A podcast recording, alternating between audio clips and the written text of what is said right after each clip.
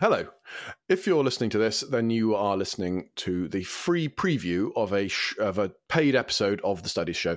If you'd like to hear the whole thing, the whole exciting story of Hans Eysenck, uh, then you need to go to www.thestudiesshowpod.com, where you can become a paid subscriber and you can get the whole thing. Um, enjoy the preview, and we hope you join us for the whole thing as well. Thanks very much.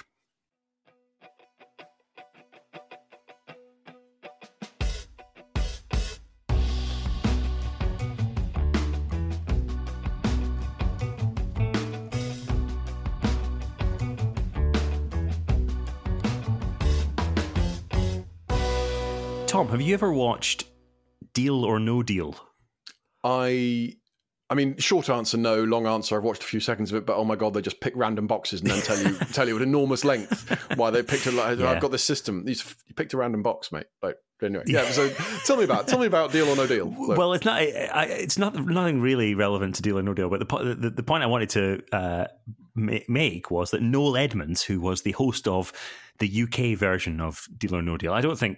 I, I assume there's versions in other in other countries. I think it was. Dutch originally. I think it was a Dutch right, program, then came to Britain, and then the Americans rip it off because the Americans ripped off all sorts of game shows. I think That's uh, that's what happened to the Traitors as well. Also, an excellent TV program that was originally Dutch uh, as well. and um, possibly that one with Anne Robinson, The Weakest, Weakest Link. Link. Yeah. Anyway, I don't, Yeah. know, I don't know. I don't know if they were Dutch, but certainly. Anyway, we're drifting Anyway, off the point already. The Yep. point, where, yeah, we've gone very far. The point is, Noel Edmonds got in trouble. This is years ago Hmm. because he because he said that negative emotions and stress, uh, or the negative emotions caused by stress, Hmm. um, caused cancer. And if you think more positively, then you can reduce your risk of cancer. And sort of the other side of that, I suppose, is that if you have cancer, then it's sort of your own fault for having the bad thoughts. for, yeah, yeah. The separate- point is, yeah, the yeah. point is that whole thing about thinking positive thoughts and it sort of causing cancer Mhm. uh, is is kind of the subject of today's study show, uh, to which you are very welcome, listeners. And uh, thank you very much if you've taken out a paid subscription to listen to the whole thing. Specifically, it's about the empirical basis for the idea that negative thoughts are involved in, you know, cancer and other fatal diseases.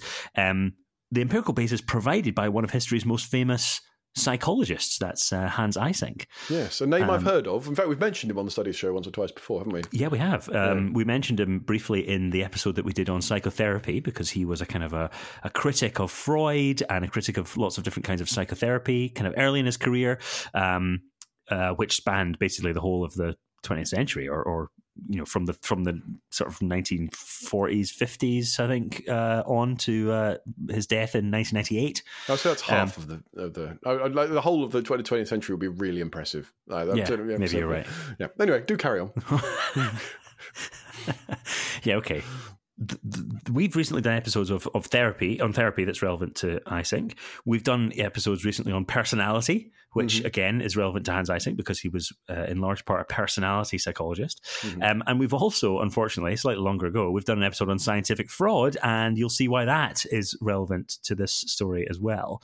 Um, and the reason that we're talking about this specific story now is um, because I, I basically I saw a really annoying tweet from a guy uh, who got a million views or something, so it was quite viral. Hmm. Um, and he was like, Hans Eysenck is this great genius, um, and he's been cancelled. I don't think the guy said woke mob or whatever, but he was basically saying he's been cancelled by the woke mob. He said, an inquiry said his work was quote unquote unsafe. And that's code for problematic but true. Um, yes, the woke mob have come from. Yeah, it's an unusual cancellation, a posthumous cancellation. I don't, know, I don't think you see a lot of them. Yeah, yeah, yeah. This happened. The cancellation happened, I suppose, in 2020 um, when he he died in 1988. So Actually, you know what? I say that quite a lot of them do happen. But a lot of them happen like 200 years after, and it turns out that someone realizes they own loads of slaves. Like, sorry, I've been saying 1998. Sorry, uh, it's 1987 that he died. My apologies. Oh, yeah, good heavens. Yeah. Sorry, sorry, sorry. Yes, you're right. Posthumously, um, it happens to yeah, yeah, all those like uh, statues people yeah, are tearing down and stuff like that. in, Yeah, that's thrown in the Avon or something. Yeah. Um, But basically, this tweeter was trying to say that Hans Eysenck was a bit like those figures, those historical figures who, you know, are considered great geniuses or whatever, and now have been cancelled by the woke mob. Um, He was trying to fit that in, and obviously that is a narrative which resonated with a lot of people because he got a lot of uh, a lot of attention for it.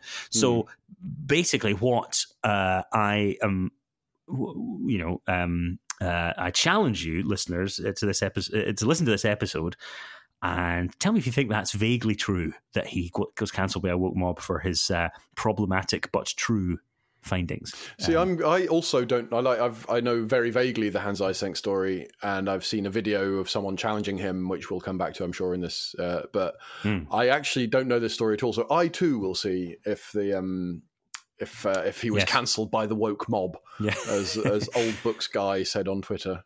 Yeah, that's his name. Yeah, old books guy. Yeah. fair enough. So, um, so let's get into it. Um, Yeah. In what follows, uh, we're we're going to rely very very heavily on this 2019 article, um, which is called "Revisiting a Scientific Scandal." Mhm. um, by uh, Anthony Pelosi, who is a psychiatrist in Glasgow. Um, uh, and he's got, and ama- by the way, you got to find a video or a recording of him speaking because he's got one of the best Glaswegian accent. I can't really even do it. He's got an amazing Glaswegian accent. Hmm. Um, really remarkable accent. I love it. I could listen to it all day long. Um, anyway, he uh, has basically single-handedly kept this story in in people's minds. I'm, I'm back, slipping back into a Glaswegian Ah, you accent can't. again. You can't do the Glasgow accent properly. You, Yeah. you certainly can't. Yes, I can. That was perfect. Yeah, and um, uh, I think without him, basically nothing would have been done about Hmm. this uh, whole story, and the whole more recent flare up of this story would, would simply not have happened.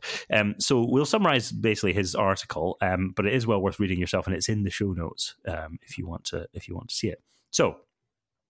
Who is Hans Eysenck, Tom?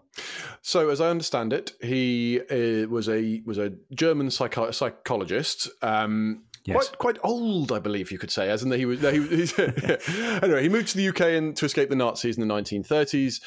Lived in the UK for the rest of his life. Uh, Yeah.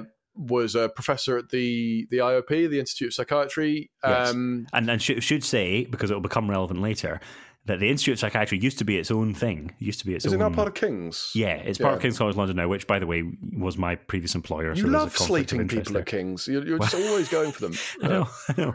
Um, let's there might be something about people who love publicity or something, but Yeah. um, uh, yeah, um, the Institute of Psychiatry is now a kind of di- division of King's College London, but it used Mm. to be its own thing. It used to just be its own sort of research institution, self-contained, um, and that's when that's what it was when Eysenck worked there. Um, Yeah. and he worked there f- from like he was a professor from like the 1950s or something on all the way um, to to um, to when he retired in the 80s. So Okay. uh, yeah, um, and actually we're talking about work that happened right at the very end of his career after he was officially retired. I think he maybe had some kind of emeritus position. I'm not sure. So, Um, ac- academics never actually retire. They all go Well- emeritus and then just sort of keep turning up in the office and they learn, just keep working for free and calling themselves emeritus. And I think yeah. that is basically basically true. Yeah. Yeah. Um, the only other situation I've heard emeritus described as the Pope, the, the other Pope, the Pope emeritus. that made um, me laugh. which yeah. is very strange. Yeah, when you have multiple popes. Um, so uh, the main thing that he's known for is Hmm. Research on kind of differ- differential psychology, you could call it. So like psychology that involves differences between people, Hmm. IQ, personality.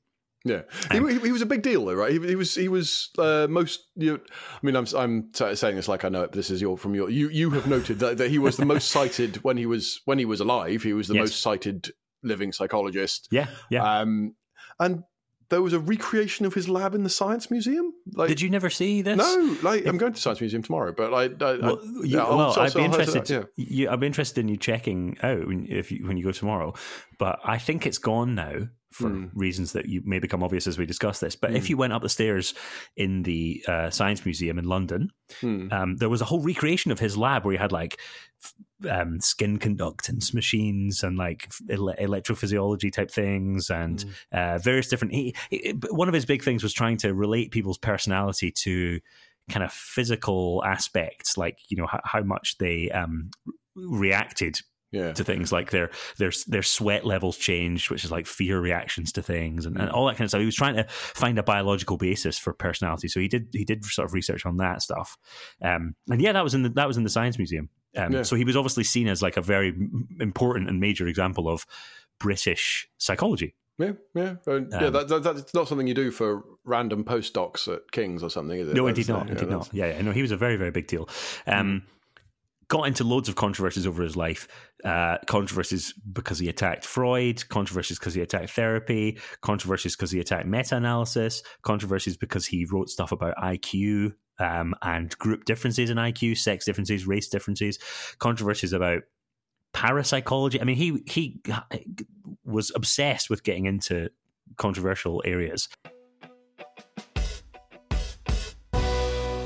And that's it for the free preview of this episode. If you enjoyed it, please do go to www.thestudiesshowpod.com uh, where you can subscribe and get the rest of it. We hope you do. Um, and if not, then thank you for listening anyway, and another time. Bye bye.